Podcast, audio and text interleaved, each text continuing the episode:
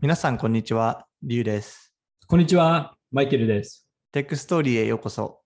テックストーリーは、海外の偉大なテックカンパニーや、ホットなスタートアップの創業物語を深掘りする番組です。私は東京のベンチャーキャピタルで働いている日本出身のリュウです。私はシリコンバレー出身で、現在ニューヨークで経営企画の仕事をしているアメリカ人のマイケルです。もともと私たち2人は同じアメリカの投資銀行でテック企業の IPO や M&A のアドバイザーをしていました。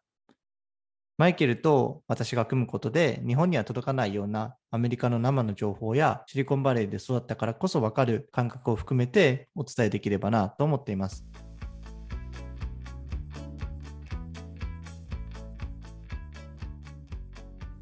じゃあ早速本題に入りましょうはい、えー今回取り上げるのは、僕の出身地のシリコンバレーにとって非常に大事な会社の一つであるペイパルです。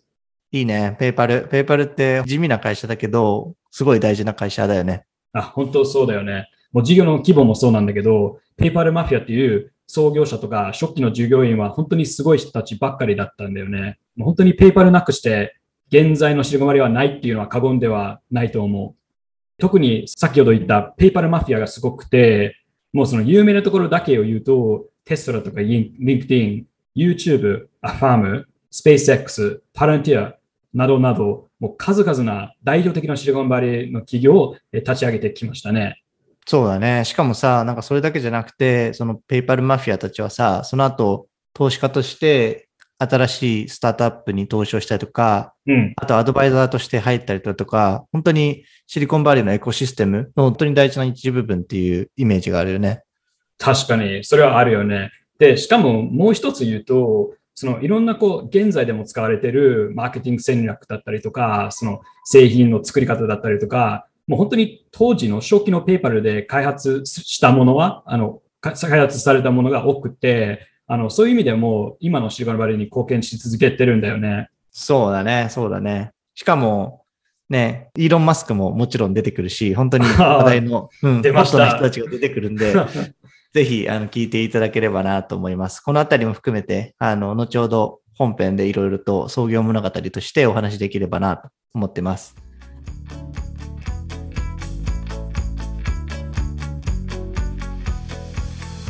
じゃあ、まず、あの、創業物語に入る前に、そもそもペーパルって何の会社だっけっていうような人もいらっしゃると思うので、簡単にペーパルの事業について触れたいなと思います。あペーパルは大きく言うとデジタルペイメントの会社で、特に eBay とかあのあたりの e コマース向けの決済手段になっているような会社です。で簡単に数字だけ紹介をすると、時価総額はだいぶ下がってしまいましたが、それでも12兆円あって、アクティブユーザーは4億3000万人もいます。近頃、あの、フィンテック関連で話題になるスタートアップってかなり多いですけれども、ペーパルはそのトップをずっと走り続けてきたフロントランナーと言ってもいいかなと思います。うん。本当にそうで、これから話すように、まあ、いろいろ右翼曲折とか波乱万丈は、まあ、あったけれども、僕の子供の頃から、もう本当にシリコンバレーで、まあ、大きな存在だったし、で、未だにもうその存在として、まあ、言い続けてきたような印象が、まあ、大きいだよね。で、うんうんあの、ちなみに、あの、ペイパルって、多分少なくとも若い世代はあんまりこう知ってる人、まあ知ってるっちゃ知ってるけど、多分詳しいとは思わなくて、で一番知ってるのは、多分ペイパルが持ってる、まあ、ベンモっていうアプリで、で、ベンモはどういうアプリかっていうと、まあ、個人間の送金あのアプリで、で多分日本で言うならば、あの、LINEPay とか、まあ、その辺に近いかな。そうだね。LINEPay とか PayPay とか、あのあたりの送金機能をアメリカではベンモが担ってるっていう、そういうイメージだね。うん、そうだよね。で、どうしてそのペイパルがベンモをなんか持つようになったかっていうと、まあ、13年に遡って、ペイパルってブレインツリーっていうそのフィンテックの会社を買収して、で、ブレインツリーがと当時、あの、ベンモを持ってたので、まあ、その買収と伴って、ペイパルが取得したんだね。で、うんその、それがなぜか、なぜ大事かっていうと、ブレインツリーだけじゃなくて、もうペイパルって、その創業当時からもう本当に数々の M&A、あの、買収合併によって事業を伸ばしてきて、もう本当に未だにそのペイパルの強みの一つであるなって僕が見てる。そうだね、そうだね。ペイパルの買収戦略といえば、まあ、去年かな？去年の9月ぐらいに、うん。日本の BNPL の会社のペイリーっていう会社を買うっていうことでも話題になったよね。あ、なったね。そうだよね。で、一応、その BNPL について、あの、ご存知ない方のためにも説明をすると、BNPL っていうのはバイナーペイレーターの略で、日本で言うと後払いに相当するようなものです。で、もともと日本にあった後払いと何が大きく違うかっていうと、後払いは個人が分割手数料みたいなものを払っていたのに対して、BNPL は e コマースのプラットフォーム側が手数料を払うというような形になっています。で、なんでそういうことをするかっていうと、その BNPL 後払いのサービスを導入することで、これまで手の届かなかったユーザーに手が届いたりだとか、あとは顧客単価が上がるというような現象が起きて、売上高を大きく伸ばすのに非常に重要なツールの一つであるということが分かってきて、なので EC のプラットフォーム側もフィーを払ってまで BNPL を導入するというようなことが起きています。まあ、アメリカで代表的な例で言うと、例えばペロトンとかがかなりのフィーを払って BNPL を導入していたりだとか、まあ、いわゆるもうマーケティング戦略というか売り上げを伸ばすような戦略の一つとして BNPL が捉えられてきているというところが、この BNPL 分野が大きく伸びた背景にあります。うん。そう、そうだね。もう BNPL って本当にまあホットな領域で、まあ、先ほどペルトンって言ったんだけど、もうアメリカ人ってみんななんかそのパンデミック中に勝ってたような、まあ、気がしてて、まあ、いきなり、まあ、うちでエクササイズが本当にブームになってて、で、うんその本当に僕が見たところによっては、その、まあ、パンデミック中に5割以上のアメリカ人が BNPL を使ってるらしいんだよ。えー、え、何？マイケルもじゃあ使ったことあるの？その5割に入ってる？いや、入ってないな。入ってない恥ずかしながら、これから使うか、僕は。うんそうね。あの、でも本当に、まあ、その、まあ、ユーザー側もあるんだけども、そのマーケット側でも、そのどれだけ BNPL ってホットな領域かは、すごいはっきり分かっていて、まあ、例えばその先ほど、リュウが言ったペイリっていう日本の会社が、もう3ビリオン近く2.7ビリオンドルでペイパルが買っていて、で、それだけじゃなくて、まあ、この分野において、その他に大きな買収があって、例えばそのアフターペイっていうオーストラリアの BNPL 会社が30 billion、まあ、なんとペイディの買収価格の10倍ぐらいで、スクエア、まあ、もともとスクエアで今がブロックっていうジャック・ドーシー、ツイッターの創業者がやってる会社に買われていて、で、その買収合併だけじゃなくて、もう単独ですごい偉大な企業にまで成長してきたプレイヤーが、まあ、少なくとも2社いて、あの例えばそのヨーロッパの最大フィンテック大手のクラーナっていう会社があって、まあ、今の企業価値がなんと46 billion にまで上がっていて、アメリカで言うと、そのアファームっていう会社、まあ、後ほどその創業者のマックス・レブチンについて、まあ、いわゆるペイパルマフィアの重要なメンバーのマックス・レブチンについて話すけれども、まあ、彼があの10年ぐらい前に作って、数年前に IP をした企業のアファームっていう会社がなんと8 billion にまで時価総額が上がってます。そうだね。BNPL ってすごいたくさんいい会社いっぱいあるけど、一応聞いていただいている方のためにあの補足をすると、今、あの、マイケルが言ってた数字は全部あのドルベースの数字になっていて、今の為替でどのくらいかっていうのところだけ補足をすると、ペイディは今の為替で3500億円。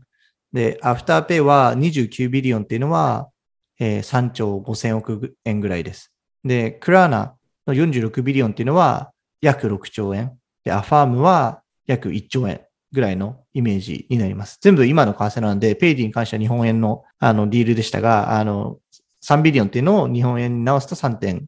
3500億円ぐらいになると、そういうイメージ感です。そうだよね。もうありがとう、リュウ。もう本当にあの日本円むずくて、あの多分リスナーがの方々に申し訳ないけども、僕多分ドルで話すと思う。そうね。うん、難しいので、あの、できる限り、あの、補足をしますが、基本的にはドルで、あの、話すようにしようかなと思ってます。少し話がそれましたけれども、ペイパルも BNPL をやっていて、まあ、それ以外の新規事業も含めて、本当にペイパルってまだまだあの成長をし続けているような会社で、これから20%ぐらいまだ売上高も EBITDA も伸びるというのがアナリストのコンセンサスになっていて、まあそういった意味では、毎年20%伸びるっていうことは、ペイパルって今の売上高はだいたい日本円だと3兆円ぐらいあるので、まあ6000億円ぐらい毎年売上が積み重なっていくというようなイメージなので、まあ本当にこの規模にして、この売上高の成長率っていうのは本当に凄まじい、まだまだ凄まじい会社だなというような感じがしますよね。そうですね。うん。まあでも、そのペイパルの凄さっていうのは、今話した時価総額とか、この売上の規模とか、その事業とかもそうなんだけど、それ以上にやっぱりこの創業物語とか、そこに出てくる登場人物の話っていうのが本当に面白くて知る価値のあるものなんだなというふうに思うので、まあ、ぜひこのあたりの話をこれからしていければなというふうに思います。えー、じゃあ、マイケル、ペーパーの創業物語の最初の方お願いします。はい、行きましょう。まず、これから話す情報のソースについて軽く触れたいと思ってます。ジミー・ソニーっていう普段歴史について書く人が、ちょうど今年2月にペイパルの創業物語についての本を出版しました。ニューヨーク・タイムズの Editor's Choice とファイナンシャル・タイムズの Book3 に選ばれ、まあ、一応ベストセラーとなっています。まだ日本語での出版はないけれども、番組のノート欄にリンクを貼るので、より深掘りしたい人はぜひ読んでいただければと思います。はい。本当に面白い本なんで、ぜひ読んでみてください。はい。はい。じゃあ、あの、早速、ペーパーの創業物語なんですが、まず、ペーパルっていう会社は、ご存知の方もいるかもしれませんが、2つの会社が合併してできた会社です。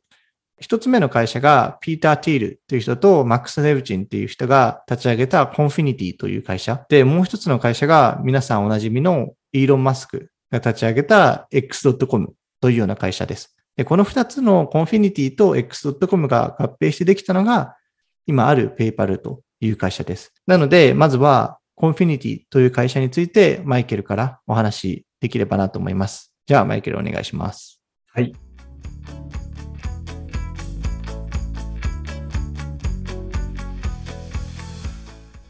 じゃあまず、コンフィニティから話していきます。コンフィニティは、マックス・レブチンとピーター・シールの生い立ちをなくして語り得ない話なので、まずはそれぞれの生い立ちから話していきます。マックスは最近ニュースでよく聞くウクライナの出身で、大きな原発事故が起きたチェノノビリ発電所から 150km ぐらいのところで育ちました。その事故がマックスの人生に大きな影響を及ぼしました。マックスのお母さんは物理学者で、ウクライナの食料検査の仕事をしていました。チェノビーリー発電事故の後、放射線検査の需要が大きく高まって、その仕事をこなすために、ウクライナ政府からパソコン2台を提供されました。初期的なパソコンゲーム、テトリスの登場で、マックスはパソコンにすっかりハマって、コンピュータのマニュアルを読んで、プログラミングを独学で学びました。支給されたパソコンは、日中はお母さんが使ってたので、マックスは公園でペンとノートブックでプログラムを考えて、夜中にパソコンにそのプログラムを入力したらしいです。なんかさ、テック系の起業家たちってこういうエピソードがある人たちが多い気がしてて、うん、あの、セールスフォースの創業者のマーク・ベニオフだっけ？彼も、うん、ティーネージャーの時にゲーム開発してたはずだし、うん、なんならこの後出てくるイーロン・マスクも12歳の時にゲームを開発して売却してるから、なんかこういう経験がある人が、こう、テック系の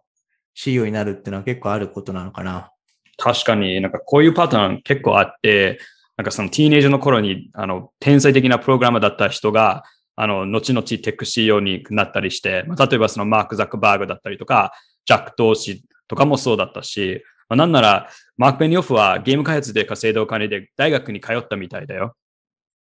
へえ、すごいね。すごいね。うん、うんまあじゃあちょっと、あの、ごめん。ちょっとそれちゃったけど、じゃあもう一回本題に戻って、マイケルお願いします。はい。マックスはユダヤの一家で育ち、彼がティーネイジャーになった80年代初期の頃、ソ連の経済が崩壊し、ユダヤ人はそれまで以上に迫害され、マックスたちは国を去って難民としてアメリカに向かいます。アメリカに渡った後は、イルノイ州のシカゴの高校で、特に数学や科学で優秀な成績を残し、優れたコンピュータサイエンス学科のある同じイルノイ州のイルノイ大学に入学することに決めました。MIT ではなくて、イルノイ大学に入ったのは、マックスにとっては結果のいい選択になりました。例えば、大学に入学したタイミングが非常に良くて、ちょうどマックスが入学した頃にイルノイ大学の施設で、後々伝説的なシリコンバレーのベンチャーカピタリストになるマーカン・ジーソンたちが、モゼイクっていうインターネットの普及を大きく加速したブラウザを発明していました。マーク・アンドリーソンがイレノイ大学にいたことで、多くの優秀なエンジニアがこの大学を選ぶことになりました。後々ペイパルでも働く YouTube の創業者、ジャワ d カリームもその一例です。マックスは入学後、ACM、Association for Computing Machinery、つまりコンピュータ同好会みたいなものにも入って、たくさんオタク仲間を作りました。その中に、後々ペイパルの共同創業者の一人になるルーク・ノセクもいました。イルノイ大学在学中に、マックスは何度かベンチャーを立ち上げてます。1社目と2社目はうまくいかずに、3社目のネットメリディアンという会社が少しの成功を収めます。この頃はテックブーム1.0の最中で、何人かの友達が退学してシリコンバリーに移り住んでました。マックスも早くシリコンバリーに移り住みたかったのですが、ユダヤ人であるマックスの家族にとって教育は非常に重要視されていて、両親は PhD まで取得してほしいとマックスに伝えます。結局マックスは退学してシリコンバレーに移り住むことを諦め、学部だけは卒業することにします。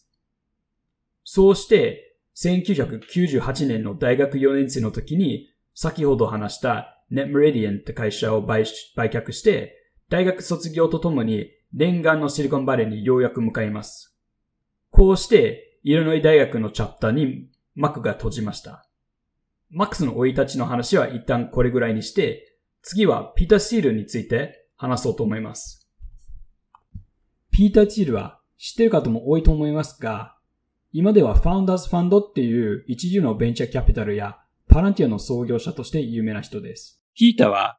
Facebook の初期の投資家でもあって、2004年 IPO の4年前に一人目の外部投資家として Facebook 株の10%を5万ドルで買って取締役を務め始めました。そして2012年にその持ち株をなんと10億ドル、およそ2000倍で売却しましたが、今年の2月までずっと取締役を務めていました。PayPal、Facebook、Founders Fund、そしてパランティアを含めて、ピーターはかなりの大富豪にはなっていて、現在彼の持つ資産はなんと50億ドル以上と言われています。そんなピーターですが、小学生の頃から頭がとっても良くて、大学はスタンフォードとその後はスタンフォードのロースクールに行ってます。ロースクールを卒業して、最高裁判の初期間の仕事を受けますが、面接に受からず、25歳にしていろいろと人生を迷った結果、弁護士を辞めてシリコンバリーに戻ることに決めました。シリコンバレーに戻り、家族と友達からお金を集めて、シールキャピタルという自分のヘッジファンドを立ち上げます。ドットコムブームのさなかだったので、ピーターたちは最初はオフィスが見つからず、結局サンヒルロードのあるビルの窓もないクローゼットを借りることになりました。そこからテック企業への投資を積極的に始めました。一応、あの、サンヒルロードに馴染みのない人たちのために説明をしていくと、サンヒルロードっていうのは、金融業界でいうところのウォーリスウォールストリートみたいなものです。なので、かなり有力なベンチャーキャピタルがこの辺りに多くのオフィスを構えていて、例えばセコイアとか、さっき出てきたマーク・アンドリューセンが作ったアンドリューセン・ホロウィッツ A16Z なんかもこの辺りにオフィスがあります。そうだね。もうなんかサンディロールっていうのは、その PC 業界にとってのこう、かなりの聖地であって、その時、あの、もうテックブームの1.0だったので、あの、みんな資金があって、そこでオフィス構えたいので、なかなかそのピーターたちはオフィス見つからなかったんだよね。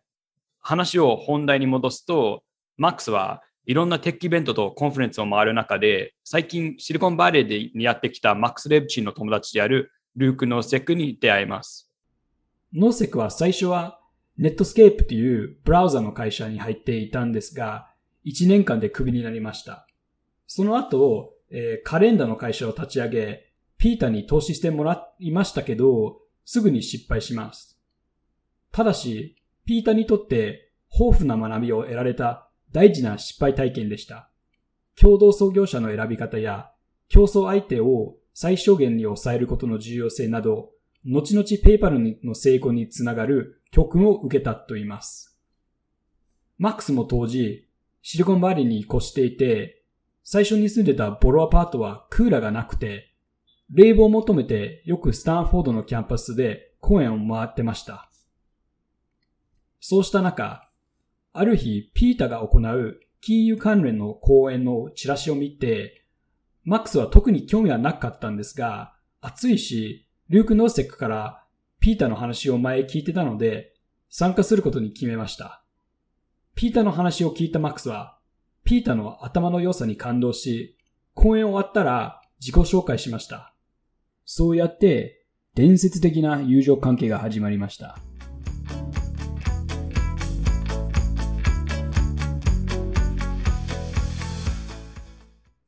ピータとマックスは出会った翌朝、一緒にファミレスで朝ごはんを食べることにしました。マックスが道に迷って待ち合わせに遅れてしまって、慌てて汗まみれで現場に着いて、ピータに謝りましたが、ピータはただ冷静にスムージーを飲みながら、マックスに向かって、どんなスタートアップやってる？って聞き始めました。マックスがいくつかのアイディアを共有します。1番目に対してピーターは興味を示さなかったのですが、2番目のアイディアに対してもピーターは最初懐疑的ですが、マックスの説明を聞くと大きな関心を持ち始めます。この2番目のアイディアは、マックスが大学生の間に作ってたものでした。当時はスマホが普及する10年以上前だったんですが、その時はポーンパイロットをはじめ、PDA、Personal Digital Assistance が普及し始めていました。PDA っていうのは、ネットにつながらないスマホみたいなもので、人の連絡先とか、カレンダーとか、ノートを書いたりするのに使われていた携帯デバイスでした。マックスが作ったのは、パームパイロットでパスワードを生成するアプリで、長期的には、パームパイロットで作ったり送ったりするファイルや情報を暗号化するサービスの提供を目指していました。将来、人類全員が処理能力の高いコンピューターをポケットに入れると当時から予想していたマックスが、ピーターを説得し、投資してもらうことになりました。待ってこ、これって何年の話だっけ？これはね、1998年の夏だね。すごいね。先見の明がありすぎるっていうか、だって iPhone が出たのは2007年とかなんで、うん。そうすると10年ぐらい前からスマホが出てくるってことを予想してたってことだよね。いや、そうだよね。まあ、それで大学の頃からの知り合いであるジョン・パワーズっていう人を社長に入れて、パワーズとピーターがビジネスの面を見ながら、マックスは好きなようにひたすらプログラムを書きます。その頃は、フィールドリンクっていうパワーズが進めていた社名で事業を始めていました。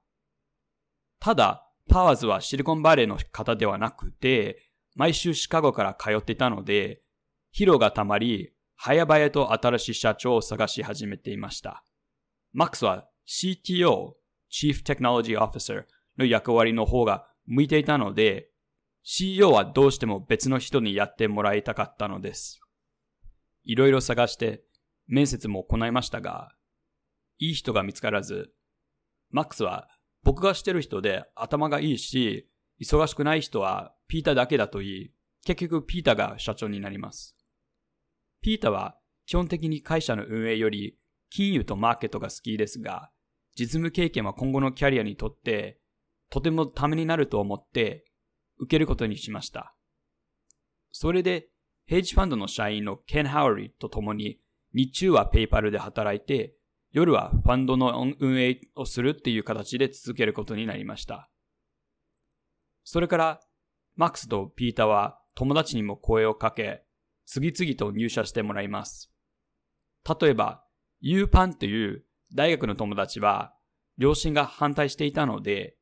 マックスはシカゴにある彼らの家を訪れて、直接説得したりもしました。この時は、リューク・ノーセックにも入社してもらいました。ユーパンとリューク・ノーセックは、マックスとピーターと共に共同創業者となります。パロアルトの商店街、ユニバーシティアベニューのパン屋さんの上にオフィスを確保し、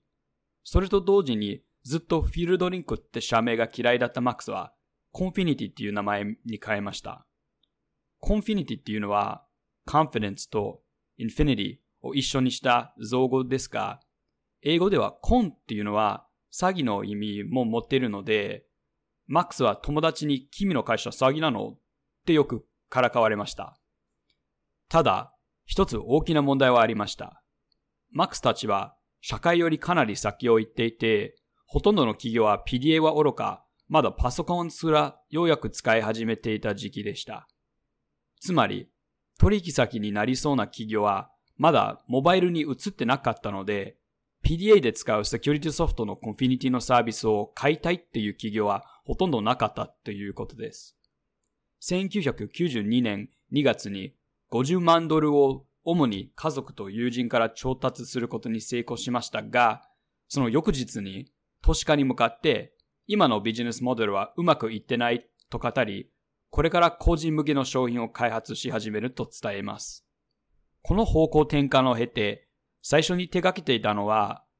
ポーンパイロットの赤外線を使って送金をするサービスでした。この新しいアイデアを実現するために、さらにお金を確保する必要がありました。ピータとマックスたちはベンチャーキャピタリストの100社以上回ってましたが、コンフィニティの話に対しての反応は冷たかったのです。お金がなくなり始め、死活問題になった時点で、スウェーデンの携帯大手、ノキアベンチャーズのチームと対談することになりました。商品に関しては懐疑的ですが、マックスたちの熱狂さやエネルギーに感動し、4.5ミリオンドルを投資してもらうことになりました。ノキアから確保した資金で初期的な商品を開発したら、当時 Wi-Fi を提供していた数少ない場所の一つ、バックスっていうレストランでその技術をマスコミに発表することにしました。バックスでのデモンストレーションでポンパイロット間の送金、つまりマネービーミングに成功して多くの注目を集めました。後々そのイベントがビーミングアットバックスって呼ばれるようになって、ペイパルにとって記念すべき出来事になります。それから優秀な人材を募集して雇うことに成功しますが、根本的な問題が残ります。ポンパイロットは500万台しか売られてない中、一体誰がこの商品を使うのかっていう問題です。それでも、ポンパイロットアプリの開発を優先していましたが、ある日のプロダクトミーティングで、ポンパイロットをもし持ってない時に使うメール送金機能を作っていました。当時誰も予想しなかったのですが、これは後々非常に重要なことになりました。ちなみに、その当時、デイビッド・サックスという人物が入社しています。デイビッドはピーターのスタンフォード時代の仲間で、スタンフォードを卒業後は、超名門大学であるシカゴ大学のロースクールに進学しました。その後はマッキンゼで働きます。デイビッドは、後々ペイパルの IPO 後にペイパルを退社して、ヤマーっていう企業を創業し、12億ドルでマイクロソフトに売却しています。いわゆるペイパルマフィアの大成功者の一人です。あのヤマーってあの社内用の SNS みたいなやつだよね。そうだよね。まさにそんな感じで、でなんかスラックとかその Teams が最近流行ってるんだよね。それはちょっとなんかボトムアップ形式で、なんかそのワーキングレベルで人がなんかいろいろその言葉だったりとか、そのファイルとかをまあ交換したりできるあのやつなのに対して、まあ、ヤマはどっちかって言えば、そのソーシャルの部分、その人と人をつなげる、その感情的なレベルでつながる部分にフォーカスしてるサービスかなっていうふうになんか僕は見てるんだよね。なるほど、なるほど。まあなんか社内法に使ったりとか、ああいう社内でのコミュニケーションを活性化するために使うみたいな、そういう違いか。うん、うん、多分そうだと思う。そうだね。じゃあ話を戻すと、あのサックスは、えー、面接の時の時に、ポンパイロット送金のアイデアは馬鹿げてるって発信して、メール送金機能の開発を優先することを条件に入社のオファーを受け入れました。ただ、社員のほとんどがポンパイロット版を諦めたくなく、最初デイビッドとよく揉めていましたが、しばらくしたら、デイビッドは鋭いプロダクトリーダーとして受け入れられるようになりました。ピーターは社員の反感を超えてデイビッドを雇ったのは、メール版を優先する道への大きな分岐点でした。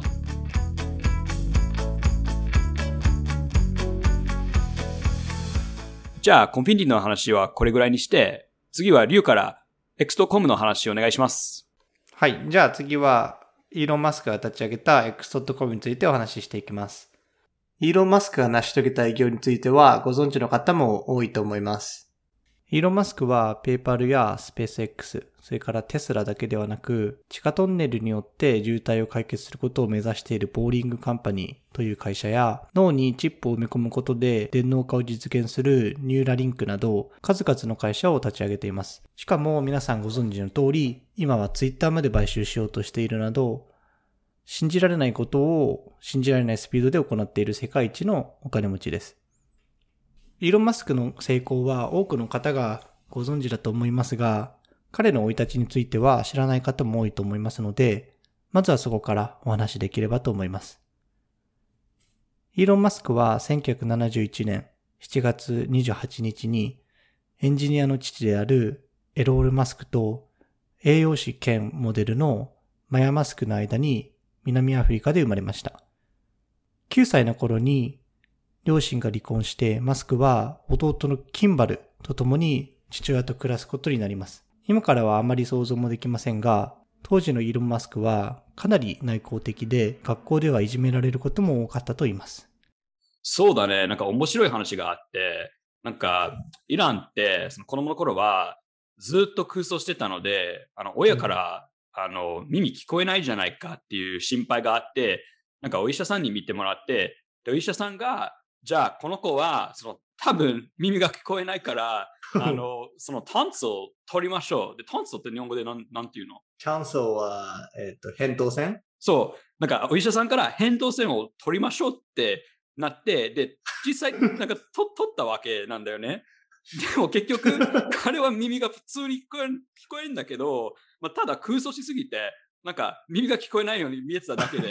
そんな変な話があったんだよ。すごいな、それ。すごいな。えあれか、空想しすぎて、集中しすぎて、人の話聞いてなかったってみたいな、そんな感じ？いや、そんな感じ。いや、面す白い、ごいな。うん。超面白い。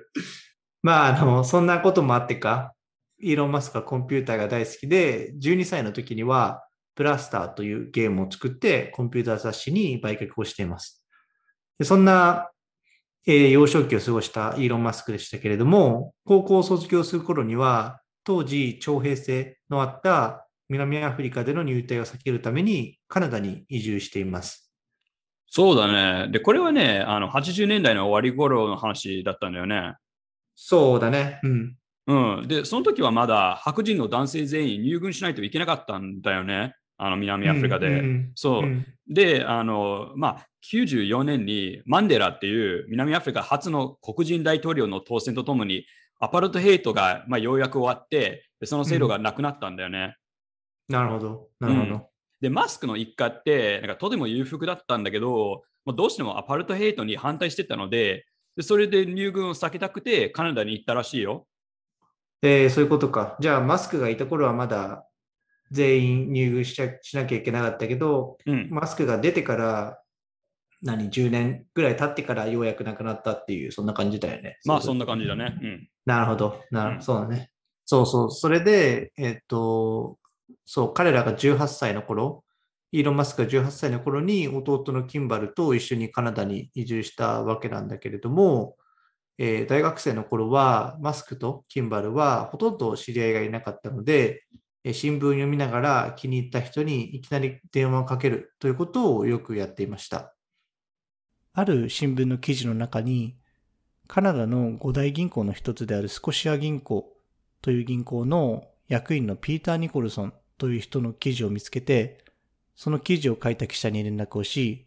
ピーター・ニコルソンの電話番号を入手します。ピーター・ニコルソンは物理の知識を金融に応用してビジネスをしていたのですが、イーロン・マスクは当時大学で物理を専攻していて、その知識をビジネスに応用しているピーター・ニコルソンにとても興味を控えたと後に語っています。入手した電話番号でマスクはピーター・ニコルソンに電話をかけ、その後、食事に行くことになります。イーロン・マスクは哲学や経済、それから世の中の仕組みなどについて様々な話をして、ピーター・ニコルソンの頭の良さに感動して、インターンとして雇ってほしいと願い出ます。ちょうどピーター・ニコルソンのいたスコシア銀行にはインターンの枠があって、イーロン・マスクはピーター・ニコルソンの下でインターンとして働くことになります。このインターンを卒業してから、イーロン・マスクは基本的には会社の CEO をやっていたので、実質的にピーター・ニコルソンがイーロン・マスクにとっての最初で最後のボスになります。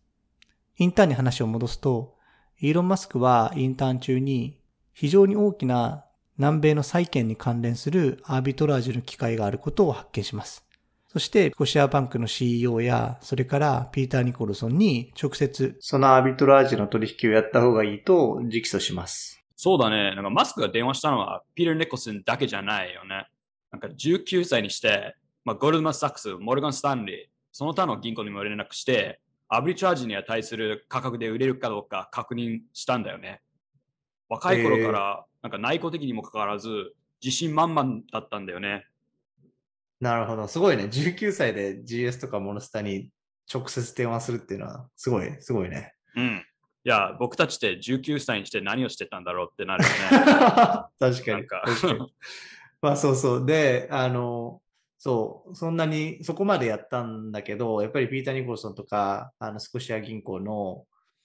CEO たちは、まあ他社がやってないとか、あとは事例がない、前例がないっていう理由で、結局、その、その取引を行うことは承認されませんでした。まあ、なんだけれども、まあ、その後、マーケットが動いて、結局、イーロン・マスクが提言していたアービトラージの取引っていうのは正しかったということが明らかになります。この経験からイーロン・マスクは銀行には新しいことへ挑戦できない、イノベーションが起こせないということを実感し、フィンテック企業は銀行を恐れる必要はないということを思ったと後に語っています。そんなインターンを卒業して、イーロン・マスクは21歳でアメリカのペンシルベニア大学オートン校に編入します。彼はずっと物理を専攻していましたけれども、就職の時にはビジネスの世界に進む道を模索します。イーロン・マスクの同級生は高いサインオンボーナスに惹かれて、その多くが銀行に進むことになります。一方でイーロン・マスクはすでに銀行でのインターンを経験していて、さらにはアービトラージュの機会を失ったということも含めて銀行の姿勢に失望していたため、銀行に行くという選択肢は彼にはありませんでした。しかしながら自分が何をやりたいのかということをまだ分かっていなかったイーロン・マスクは結局この選択を先延ばしにするためにスタンフォードの大学への進学を決めます。スタンフォードの大学院進学が決まってから進学前の間にイーロン・マスクはビデオゲームの会社でインターンをしたり Yahoo や Amazon の成功を間近で見る中でテック企業への就職に惹かれるようになっていきます。そして彼は当時のインターネット業界における超一流企業であったネットスケープへの就職を志します。ネットスケープに就職するチャンスを得るために、イーロン・マスクは社員に話を聞こうとネットスケープのオフィスを訪れます。しかしまだ内向的でシャイだった彼は結局誰にも話しかけられずに一日が終わり何もせずに帰ってしまいます。そうだね。もうネットスケープって言えば、まあ、先ほどイリノイ大学とサンドヒルロードの話でも出てきたマーク・アンドリーセンが作った会社で、まあ、当時彼の人気は急上昇中だったんだよね。で、しかも、なんかアメリカの有名雑誌、タイムマガジンの表紙に、まあ、マーク・エンドリーソンは王様の椅子に座ってる面白い写真が出たぐらいだったよ。で、見出しは、あの、The Golden Geeks、つまりお金を生み出すオタクで、多分アメリカで初めてオタクがかっこよくなったのはこの頃だったと思うね。えー、なるほど。あれだよね。あの、ジーパンで、ね、かつ、あの、裸足で、あの、椅子に座ってるやつだよね。うんうん、そうだね。まさかアメリカでこういうやつが持てるようになるっては思ってなかったんだよね。そのずっとアメフト選手ばっかりだったのに、まあ、急になんかビル・ゲイツとか、マーケン・ジースみたいな、まあ、超ギークなオタクな人が、まあ、持てるようになったんだね。なるほど。まあそうなんだ。あれか、タイムマガジンってそもそも、じゃあ何？あの、フットボールの選手たちが表紙飾ってたような雑誌だったの、昔って。あその時もそ、そういう時もあったと思うんだけど、まあ基本的にも政治的な、まあ結構その、なんて言うんだろう、社会のリーダー的な人があの載ってるようなあの、結構影響力のある雑誌だなって。ああ、なるほど。そういうことか。うん、じゃあそれに載ったっていうことは、なんか、この、社会のこう第一線にこのマーク・アンドリーセンがいますねっていう、そうそういう象徴的なものっていうそのそういうことか。まあ、地位が急に上がったっていうことを、まあ、表明するようなあことだと思うんだよね。おおなるほど。わかりやすい。うん。なるほど。そうそう。で、えっ、と、ちょっと話をもう一回戻すと、結局、イーロン・マスクは、まあ、こういうネットスケープの、あの、ところに入ろうとはしたんだけれども、入れずに、結局そのままスタンフォード大学院に進学することになります。まあ、ただ、あの進学をしてわずかなんと2日で退学をして、1995年に新聞社向けの広告やソフトウェアを提供するグローバルリンクインフォメーションという会社を創業します。後にこの会社は ZIP2 という社名に改名し、1999年にコンパックというアメリカのパソコン会社に約3億ドル、日本円で350億円程度で買収されることになります。ちなみにコンパックは2002年にヒューレット・パッカードに買収されています。この ZIP2 のコンパックへの売却によって、イーロン・マスクは27歳にして2000万ドル、日本円で約25億円以上を手にすることになりました。マスクはこの ZIP2 の売却の後、すぐに次のスタートアップ、X.com を創業します。しかも ZIP2 の売却で手にしたお金の半分以上である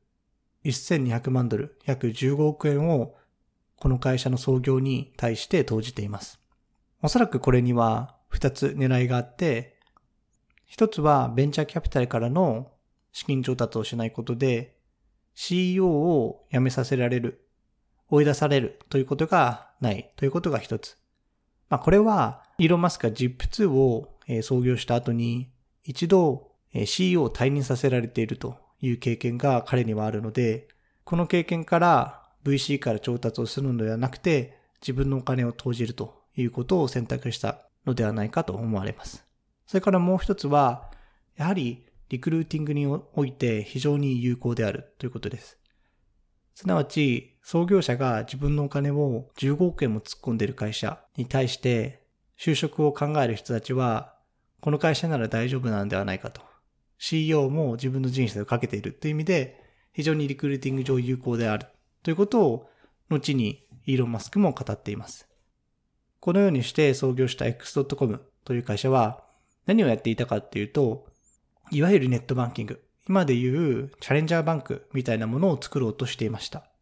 その中で彼は銀行口座だけではなくて、X.com 上で株式投資やローンの管理、それから保険などなど、あらゆるパーソナルファイナンスをこの X.com 上で完結されるようなサービスを目指していました。しかしながら、今もそうですが、当時の銀行業というのは自己資本規制をはじめとして、非常に多くの厳しい規制があったため、当時からスタートアップがこの銀行業に割って入るというのは非常に難しいことでした。そのような環境もあって、規制への対応や事業方針をめぐって、共同創業者だったハリス・フリッカーとは非常に激しく対立をします。フリッカーはもともと銀行家だったこともあって、非常に保守的で、事業のフォーカスを定めて、事業範囲を縮小するということをマスクに主張します。一方のマスクは非常に野心的で、大きな未来を描いてそこに進んでいくということがスタートアップのやるべきことであって、小さくまとまるわけにはいかない。それはスタートアップのやることではないと、真っ向からフリッカーに対立します。この二人の対立によって、結果会社は大きく二つに分断され、フリッカーとその側近たちはマスクを CEO から外して会社から追い出すことを画策します。しかし冒頭でお伝えした通り、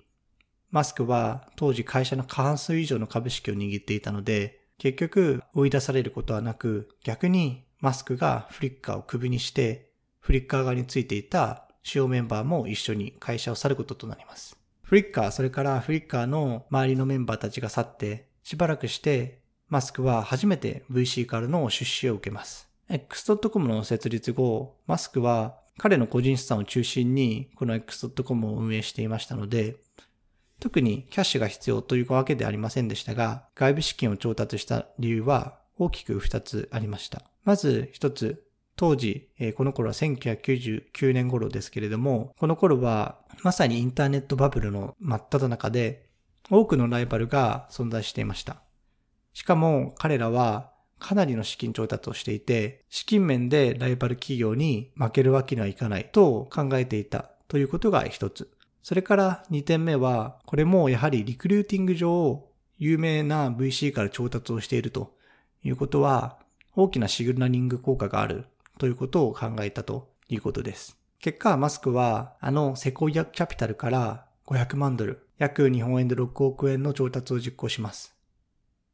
そして、伝説的な VC であるセコイアキャピタルのリーダーであったマイク・モーリッツが取締役に就任します。そうだね。もうマイク・モリッツっていうのはもう本当にシリコンバレーでは伝説的な存在であって、あの、ナチドイツから逃れたユダヤ人のあの両親の間で生まれ、えー先ほど出てきたタイムマガジンで、まあ、テック関連の人気記者になった後、32歳にしてセコイアに転職して大成功して、えー有名になって大富豪にも、えーなったよね。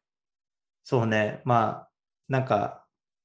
人気記者から VC に入るって結構珍しいキャリアだよね。そう、なんかそういうキャリアパターンってないよなってなんか思いながら、あの、そう、これ見てるんだよね。なかなかその、もう有名人気記者を経て、で有名 BC になるなんて、本当にあの素晴らしい経歴の人だなって、まあ、思うんだよね。うん。うん、でちなみにもうスコヤっていうのは、まあシリコンバレーで比べ物のないぐらい素晴らしい BC ファンドで、まあ、今年50周年なんだけど、50年間ずっとトップ走り続けてきてんだよね。で、うん波乱万丈である BC の世界では、まあ、そんな継続的にあの成功し続けるっていうのは、まあ、本当に珍しいと思確かに、確かに。まあなんか、ちょっと、イメージ湧くために、どんなポートフォリオを、どんなところに投資してきたかっていうところだけ簡単に紹介しておくと、セコヤが投資してきたのは、まあ、有名どころだけでも、アップル、それから Google、あとインスタグラムとか、ストライプ、それからエアビー、エアビー &B とか、あとはどこだろう、ドアダッシュとか、リンクトインとか、まあ、本当にそうそうたる企業に投資してきた本当に超一流の VC という感じです。うん。で、えっと、セコイアの話はこのぐらいで、ちょっと先ほどの話に、えー戻していくと、えーセコイアからあのこの500万ドル、約6億円を調達した後に、えー X.com はバークレーズなどの金融機関と提携をして、サービスを充実させていきます。こういう大手金融機関との提携の発表のおかげもあって、X.com とイーロン・マスクは大きくメディアに取り上げられるようになります。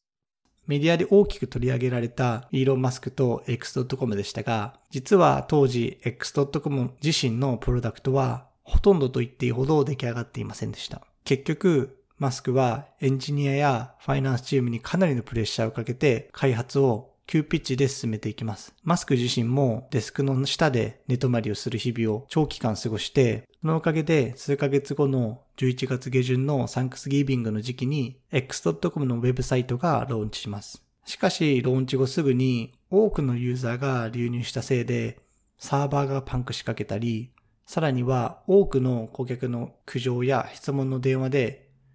電話回線がパンクするなど非常に大きな困難にぶち当たります。さらにそんな困難に輪をかけるように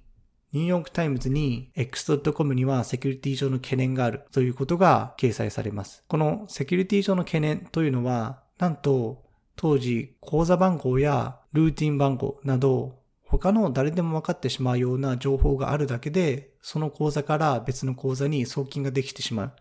というような設計になっていたというものだったので、非常に深刻な懸念ではありました。そうだね。まあ、深刻っていうのはまあ間違いないんだけど、なんか僕が思うには、ちょっとニューヨーク・タイムズとか、その大手え新聞とか、で、なんかうんたまになんかそのスタートアップに対してちょっと厳しすぎる面があるかなと思っていて、でそのこういう記事って、まあ、別に Google とかその Facebook に対して、まあ、出してもまあいいし、そのそれなりになんか対抗するこうパワーとかあの権力はまああるんだけどもこの初期頃の X.com みたいな、もう小さくてあまり金のない企業に対してこういうような記事を出すと、なんかその会社が潰れるかもしれないっていうリスクがあって、でもうちょっとそのニューヨーク・タイムズとか、そういうのを考えた上であの、こういう記事を出した方がいいのかなって僕は個人的に思うんだよね。まあ確かにね、まあなんかスクープがあれば出してしまうみたいな、あの、とりあえずビューアーが増えればそれでいいみたいな、そう。まあっていう感じだよね。うん。うん。まあ確かに、あの、日本でもそういうのってよくあるし、なんかなんでこのニュースばっかりやってんだろうな、みたいなメディアっていっぱいあるけど、まあでも、あれだね、アメリカでもそういうのがあるっていうことだよね。うん。なるほどね。まあ、そう、それで、まあ、確かにこの、他の人の口座から お金を送金できてしまうっていうのは、すごい、まあ、深刻な問題ではあるんですけれども、まあ、ただそれはすぐにあの改善をされて、まあ、ただ、あの改善をされたとはいえども、まあ、スクープ的にこのセキュリティ上の懸念というのは、様々なメディアが報じることになります。まあ、ただし、このメディアに取り上げられるっていうことで、結果として、かなり宣伝効果も出て、結果として、その報道が出るより前、出る前よりも多くのユーザーがこのサービスに流入することになります。で、まあ、こういったいろんな波乱万丈ありながらも、なんとか彼らは事業を続けて、結局、X.com はコンフィニティと同じようなメールで送金できる機能をえサービスとして実装することになります。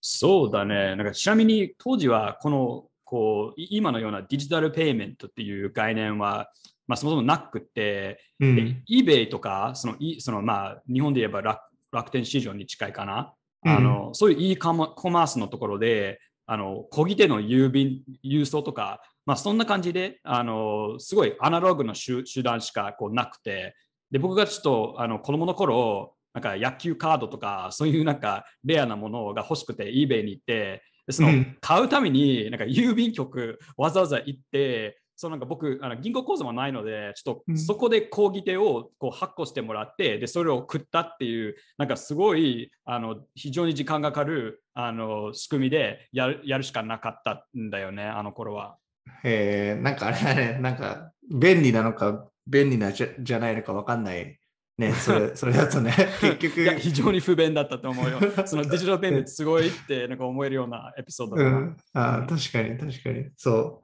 う。で、この、そう、メールで送金する機能っていうのは、結局、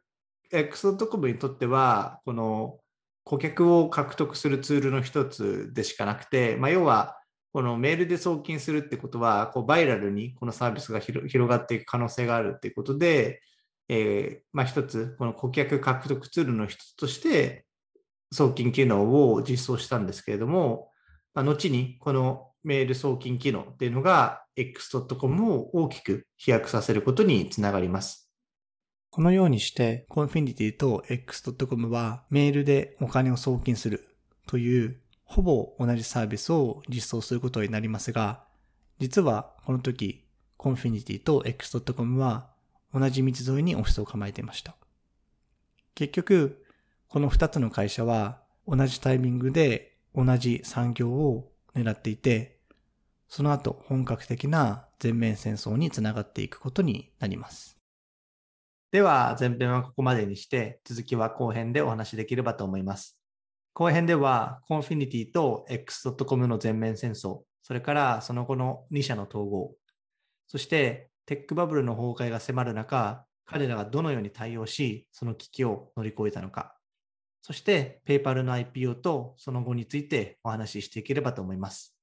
はい。次のエピソードも盛りだくさんなので、If you like this episode and want to make sure you get the next one, please subscribe now wherever you get your podcasts. 登録お願いします。お願いします。